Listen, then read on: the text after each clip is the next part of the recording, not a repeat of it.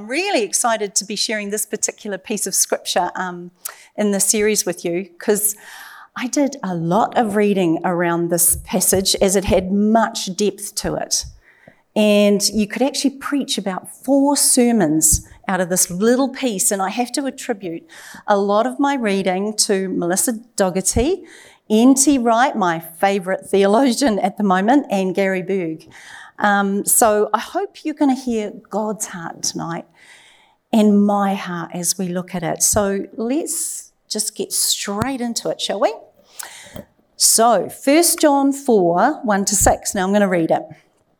Dear friends, do not believe every spirit, but test the spirits to see whether they are from God, because many false spirits have gone out into the world. This is how you can re- recognize the Spirit of God. Every spirit that acknowledges that Jesus Christ has come in the flesh is from God.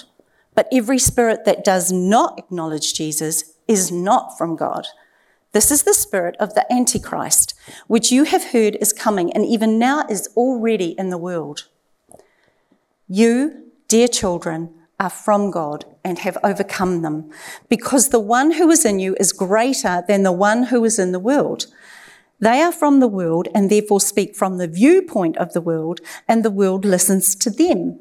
We are from God, and whoever knows God listens to us, but whoever is not from God does not listen to us.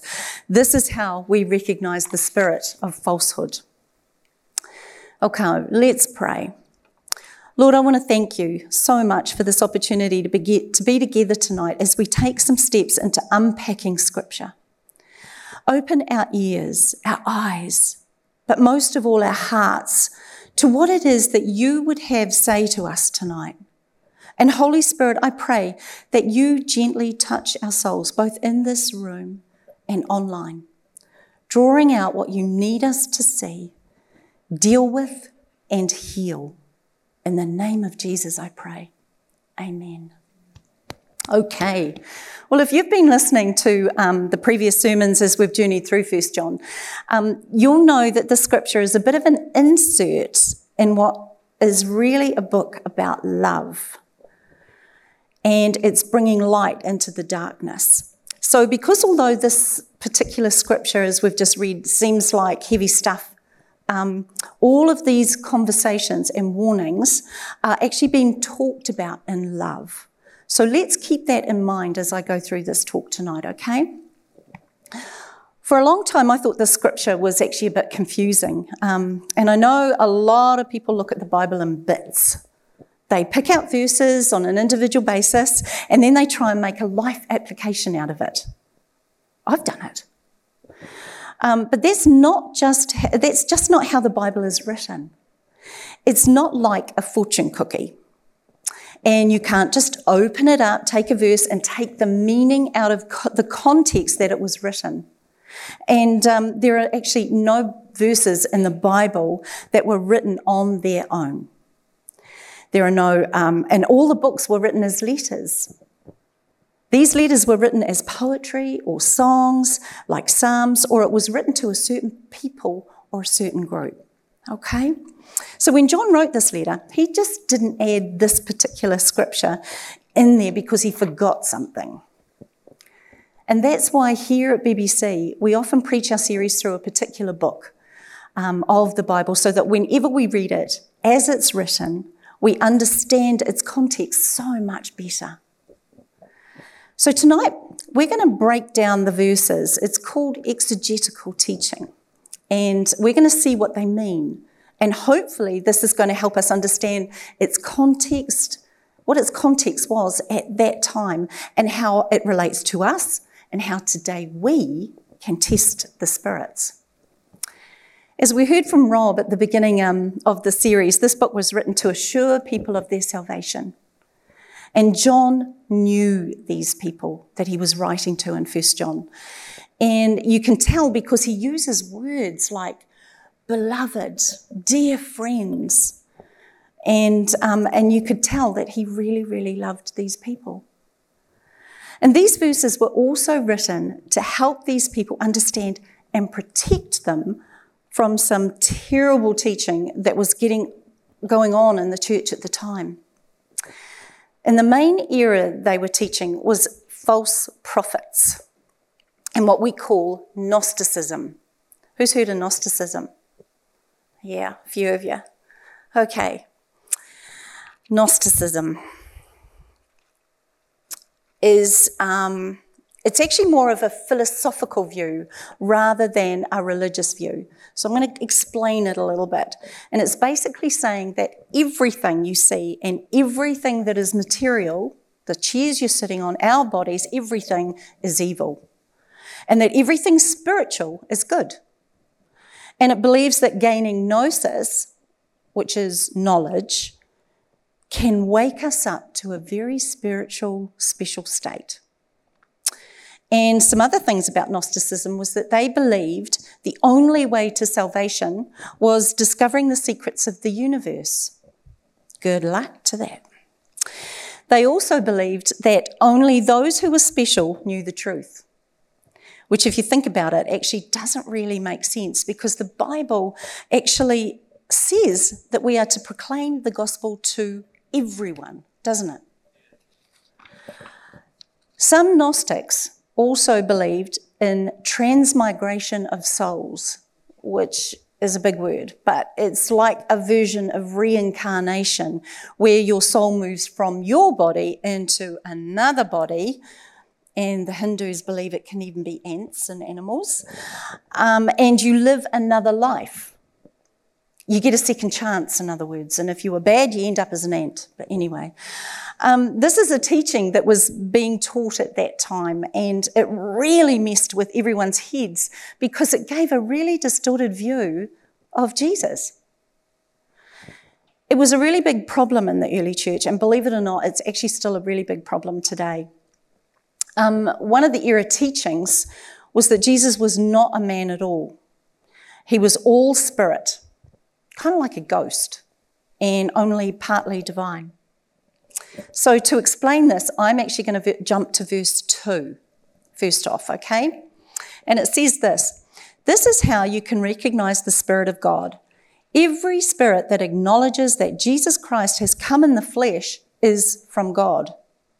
Okay. True prophecy and true teaching will result in a true Jesus.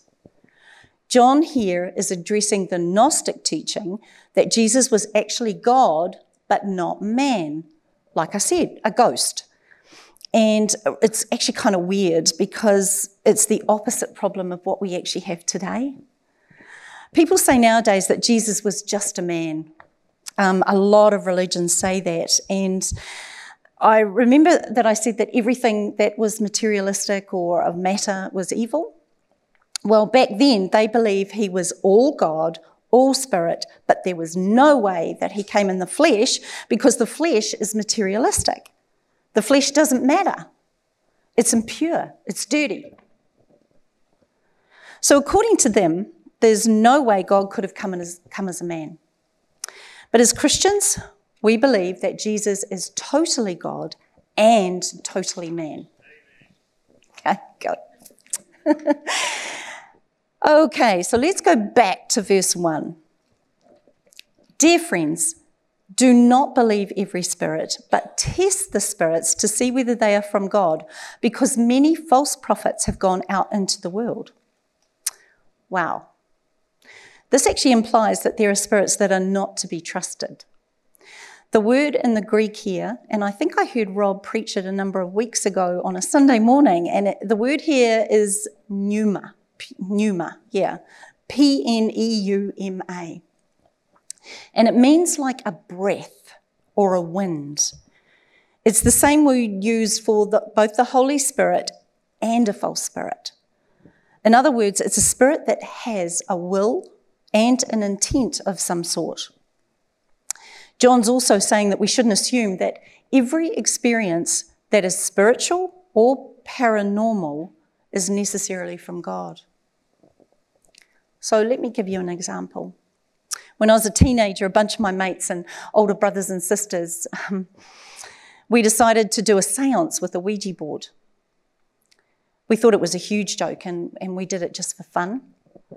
It's where you have this cup and these letters around on this board and an alphabet around in a circle, and you put your fingers on the cup, and then, you know, you ask the spirit something and you move it. Well, most of the time, you know, people move it. Um, but we asked the question if the spirits, and we asked it before we put our hands on the cup. And we asked the question if the spirits were real. And darn it, that cup moved. But get this, it actually moved on its own. We didn't have our fingers on it.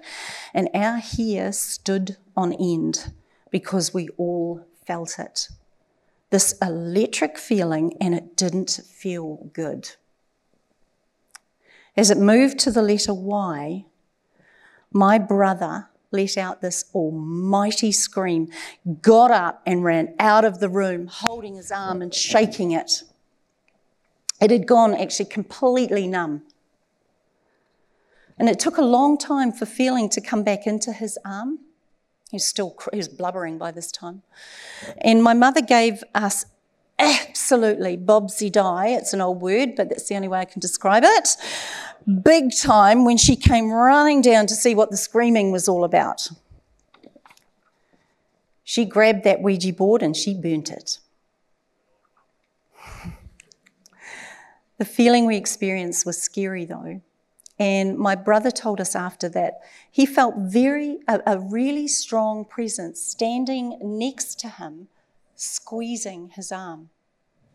The spirits that we were seeking to connect with were definitely not from God. And I want you to hear that. I believe that there are three sources that people can get spiritual information from. First, is the dark side, Satan and his demons. And second is ourselves, our own minds, when we think we're hearing from God, but we're not. And third, actually, that often comes, um, it's more likely from out of our own hurts or our own agendas or our thoughts. But the third source, of course, is the Holy Spirit. So if somebody is speaking with spiritual authority, it comes from either one of those three sources, which really comes down to two, because the one coming from us is not from God, right? It means that every spiritual truth we might have experience with is either from a divine source of good or a source of evil. But get this if it contradicts what it says in Scripture, it's always from evil. It has to be in harmony with the rest of Scripture, the whole Bible, not just bits and pieces. And from that experience, I remember being um, really enchanted by uh, spiritual experiences. And I got caught up in, in, what we called in those days the New Age. Um, a lot of you young ones probably won't even know that term, but in those days, the New Age movement was a kind of a spiritual belief and a way of life, and again, is not an organized religion. It's sort of the same as Gnosticism, and it's more of a philosophy. But they, New Age movement, believed in um, religious pluralism, which is um, that people are free to be able to decide what they believe and how they um, use it in their lives, and it can include all kinds of things, including witchcraft and that there were actually really good witches. White witches, I think they called them. And it was around more in the 70s and 80s, so that kind of indicates how old I am. Anyway, I'd been brought up a Catholic, and I knew there was God and that He was real, but to me, He seemed like this big, scary dude pointing his finger from heaven and punishing me whenever I did wrong by having to say 20 Hail Marys and four Our Father prayers. I wanted more. I wanted to have that rush and that feeling.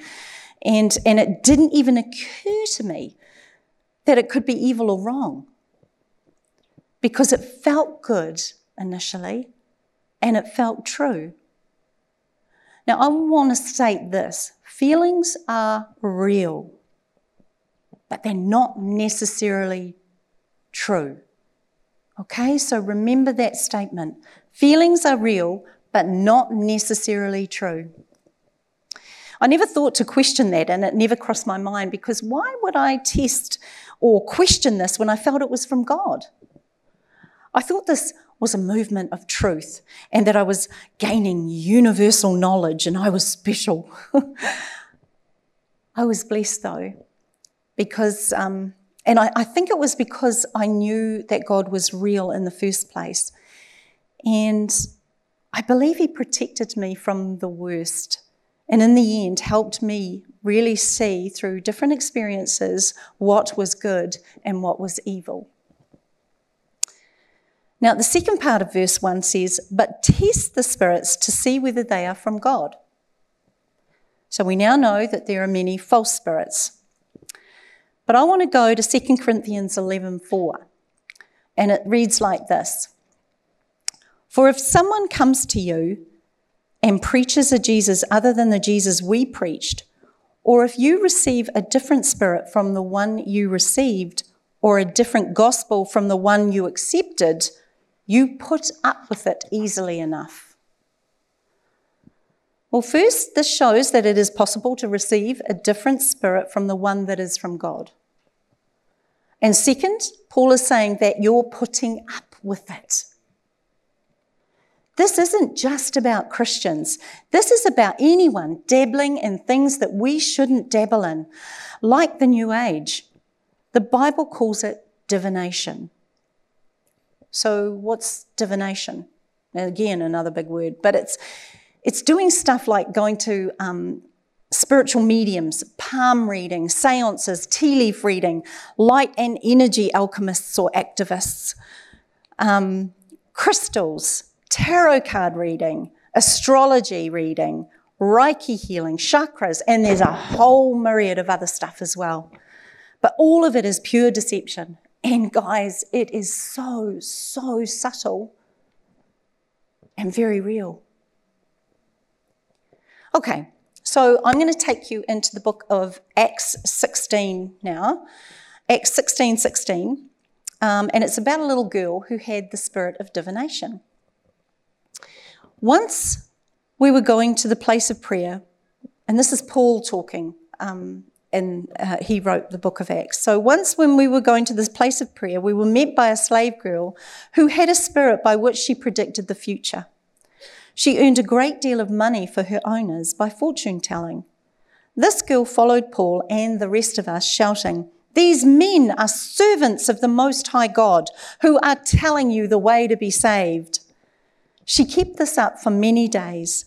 Finally, Paul became so troubled that he turned around and said to the Spirit, In the name of Jesus Christ, I command you to come out of her. And at that moment, the Spirit left her. A bit confusing? You know, it's interesting to see that the spirit that was in her was actually speaking truth, but it wasn't a godly spirit, it was a demonic one. And spirits can speak truth. You know, you've heard the saying 95% truth and 5% error. It's like gossip. That is how the demonic realm gets you sucked in. Guys, I really want you to hear this. The demonic realm's end game is to deceive you. The demonic's realm end game is to deceive you, to suck you in. So eventually you don't know which way is up and you end up really, really confused. But look at the scripture. Even though this girl was speaking what looked like truth, the apostles knew. They discerned. So how? How did they know? How did they how did they get this? It actually has a lot to do with who they knew God to be. In other words, this girl was using divination or fortune telling, which is outside the boundaries of how God actually works. They looked at her life, what her owners were using her for, and they knew. And it's called discernment. So, how do we measure this ourselves? Um, how do we how do we know what discernment is? How do we how do we test the spirits?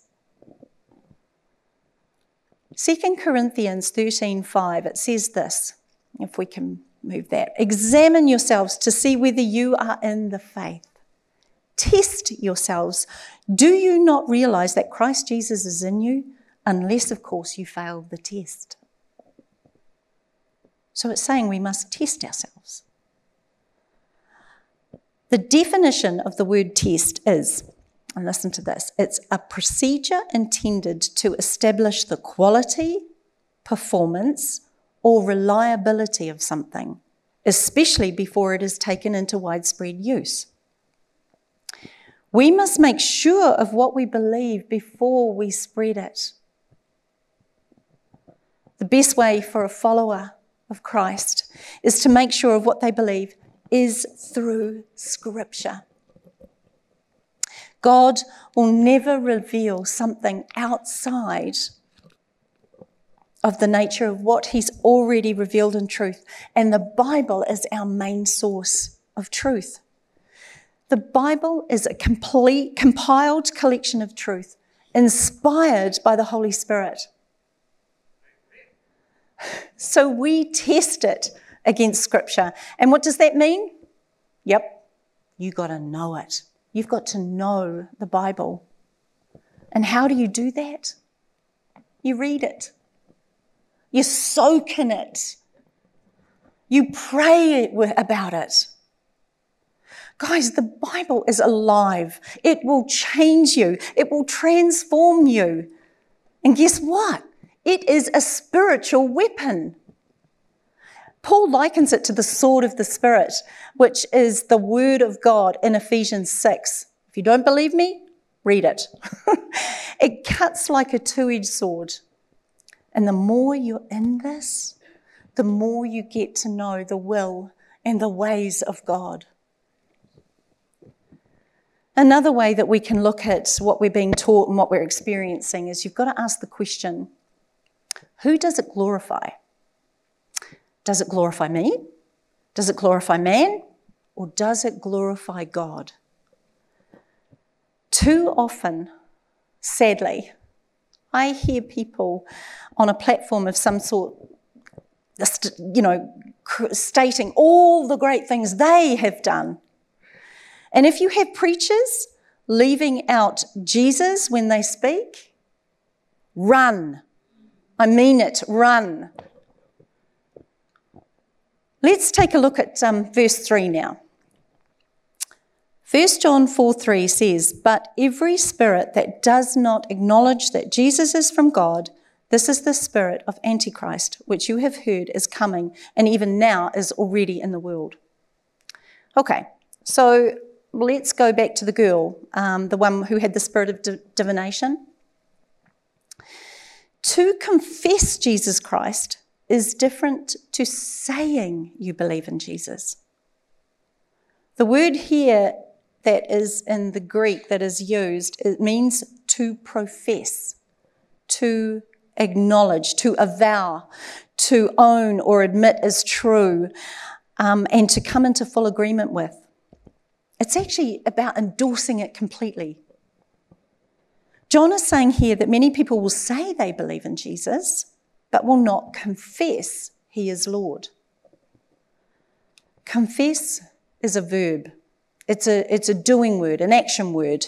And it, it only, it, it's not about what we do, it's not about what we say, but it's actually also about what we do. It's, it's, it really is an action word, and our life will show the fruits of what we believe in. So, in this case, in this context of the first century Christians who were having trouble with Gnosticism, they knew that if someone couldn't confess this, they knew that their words had to have come from a false spirit. So, you get what I'm saying? To confess Jesus means that you come into alignment with what the Word of God says about Him. Now, some cults or religions can also express the deity or the Trinity of God, um, Jesus and the Holy Spirit, the three in one. We just sang about that before. You know, I believe in God the Father, I believe in God the Son. And, um, but that doesn't mean that they are actually confessing Jesus. Even the demons know about the Trinity. It's about confessing Him as Lord over your life as well. Okay, so we're going to go to verses 4 and 5 now.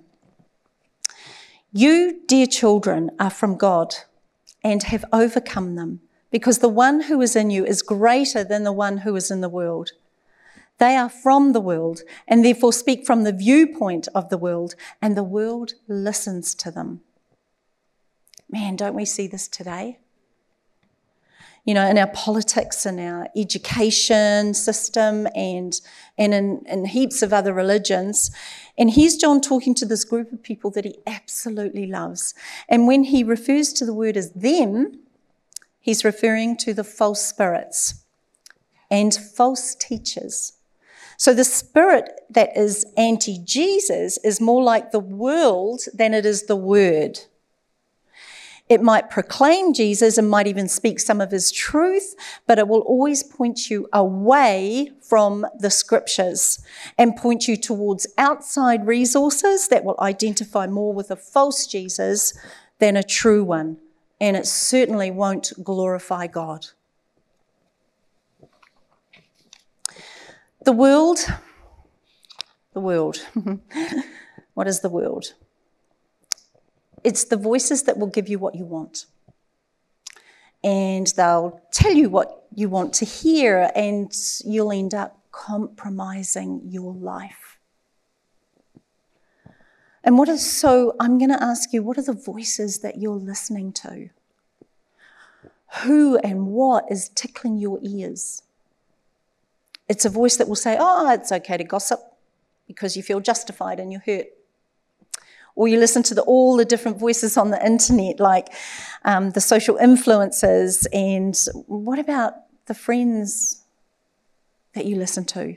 Or even family members, dare I say, and people who educate us. Yes, even some preachers, sadly to say if they're pulling you away from the church, and that's the Christ body of people, and away from God, shut those voices down. Actually, I wonder, you know, right now, is the Holy Spirit bringing some stuff out of your rubbish bin right now? Is it bringing something up? Are you, is your conscience bringing something that you might have buried deep and and it's just niggling there. I'm going to say to you, don't be afraid of it. Bring it to the light, because the light is love. Okay, so let's move on to the final verse. We are from God, and whoever knows God listens to us, but whoever is not from God does not listen to us. This is how we recognize the spirit of truth and the spirit of falsehood. Okay, so we see two things. We've got the spirit of truth and the spirit of error. The us is the children of God. The spirit of truth and God wrote the Bible.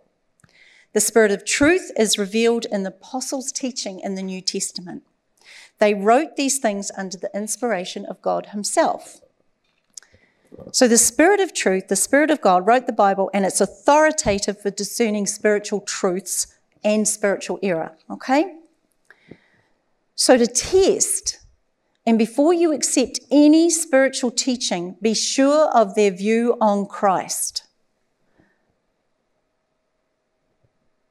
their view of salvation, and their view of Scripture, and their moral fruit.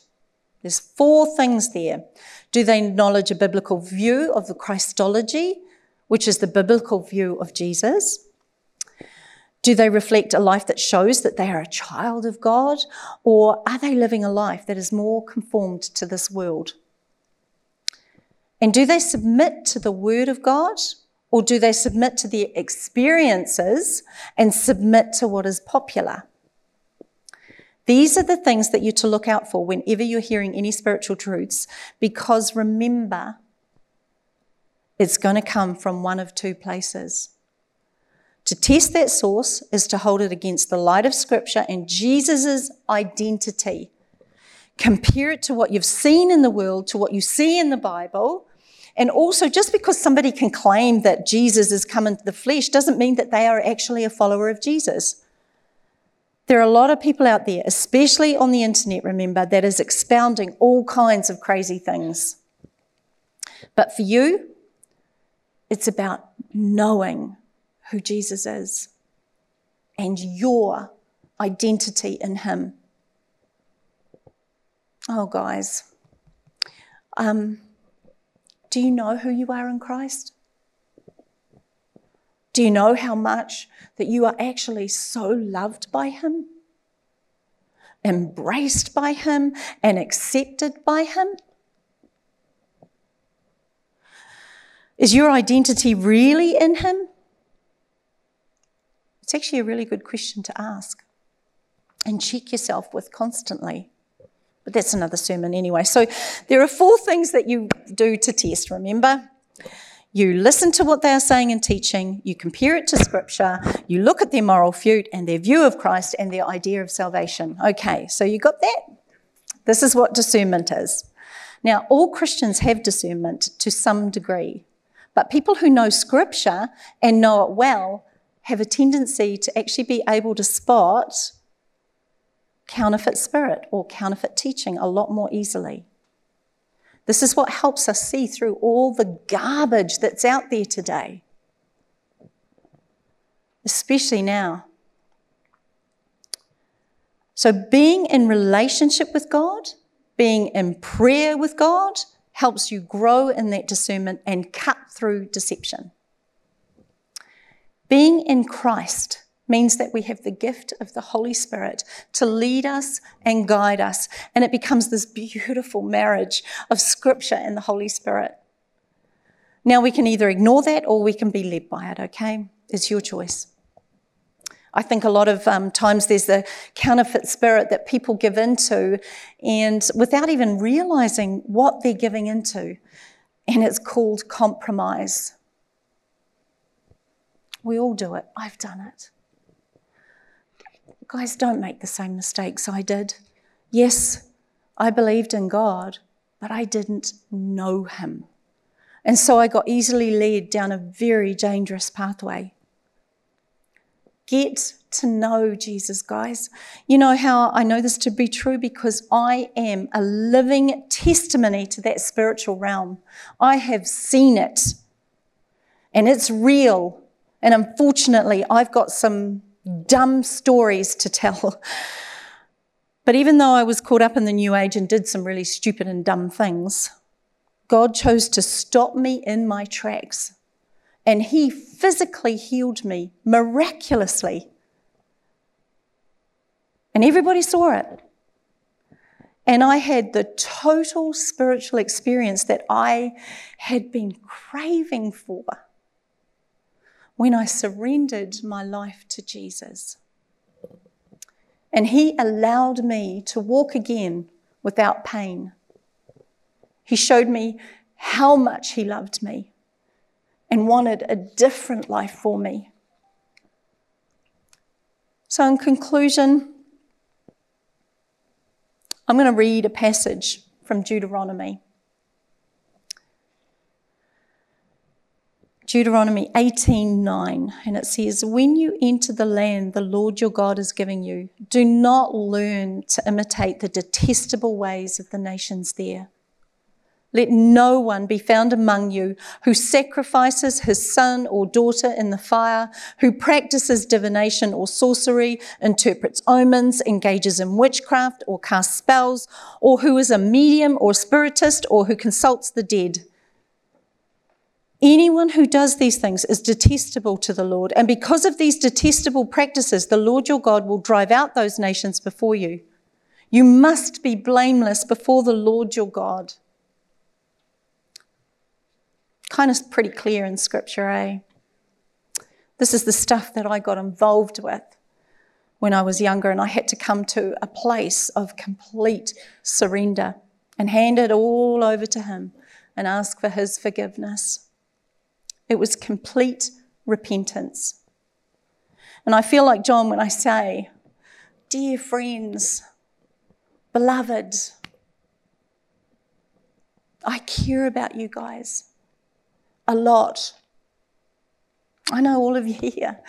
And I don't want you making the same mistakes that I did. It's just not worth it. And the end game of getting involved in this stuff is just not good. And it leads to the death of who you really are and destroys your true identity that God created you to be. God loves us so much that he inspired John to put this verse in his letter.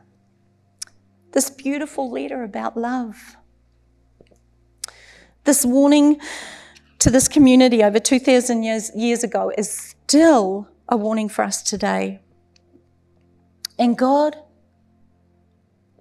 is doing it because He loves us.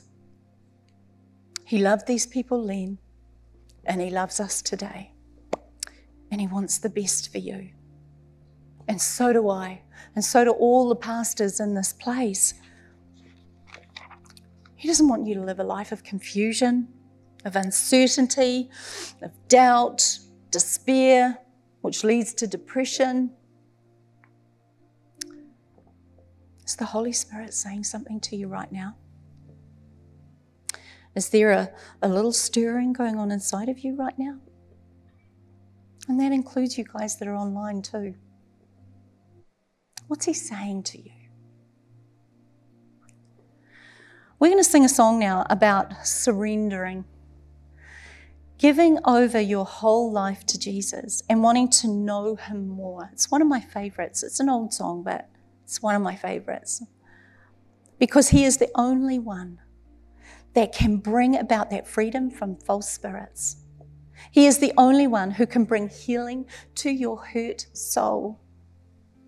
So if you can, sing this song with passion, with surrender and repentance and then I'm going to come up and I'm going to pray for you all as we push back this darkness that threatens to overwhelm. Okay? So let me pray first.